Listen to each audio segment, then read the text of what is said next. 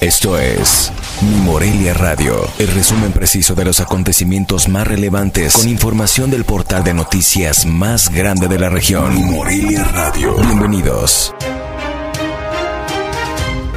Bienvenidos al resumen informativo de este lunes 6 de septiembre de 2021.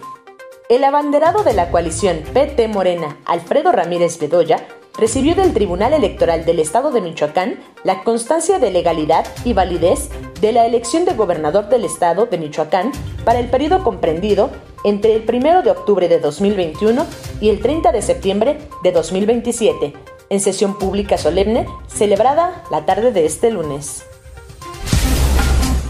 De acuerdo a la evaluación del Instituto Michoacano de Transparencia, Acceso a la Información y Protección de Datos Personales, la Universidad Michoacana de San Nicolás de Hidalgo obtuvo el 100% de cumplimiento en materia de transparencia durante el 2021. Este lunes se registraron bloqueos de distintos sindicatos en la capital michoacana, lo que provocó caos vial para automovilistas. Fueron el Frente Estatal del Sindicato de Educación Media Superior y Superior, trabajadores del INSABI y el Sindicato Único de Trabajadores al servicio del Poder Judicial del Estado de Michoacán. La jornada de vacunación con la aplicación de la segunda dosis al grupo de 30 a 39 años de edad en su primer día avanzó de manera fluida, pese al gran número de personas que han acudido a uno de los tres módulos habilitados. Tal es el caso del Centro Deportivo Ejército de la Revolución, o mejor conocido como Venustiano, en Morelia. Desplazados por el crimen organizado, oriundos de los municipios de Aguililla, Tepalcatepec y Cualcomán, mantienen una protesta que lleva más de 24 horas frente a las instalaciones del Batallón de Infantería con sede en la ciudad de Apaxingán, pues exigen protección del gobierno federal.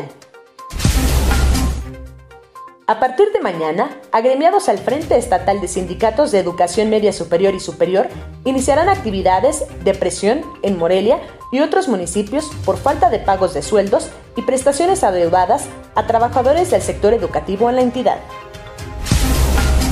al señalar que la Subdirección de Secundarias Técnicas de la Secretaría de Educación en el Estado emprendió persecución administrativa contra trabajadores del sector que se quejaron por irregularidades en trámites que corresponden a dicha área, integrantes de la sección 18 de la CENTE exigieron a las autoridades la destitución del titular José María Gómez Romero.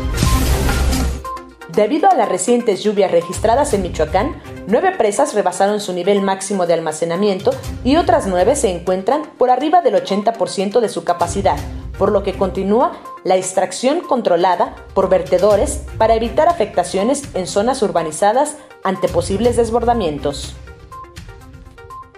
Informó desde Morelia, Michoacán, Cintia Arroyo. Esto fue Mi Morelia Radio. Te invitamos a que estés siempre bien informado. www.mimorelia.com Mi Morelia Radio. Hasta la próxima.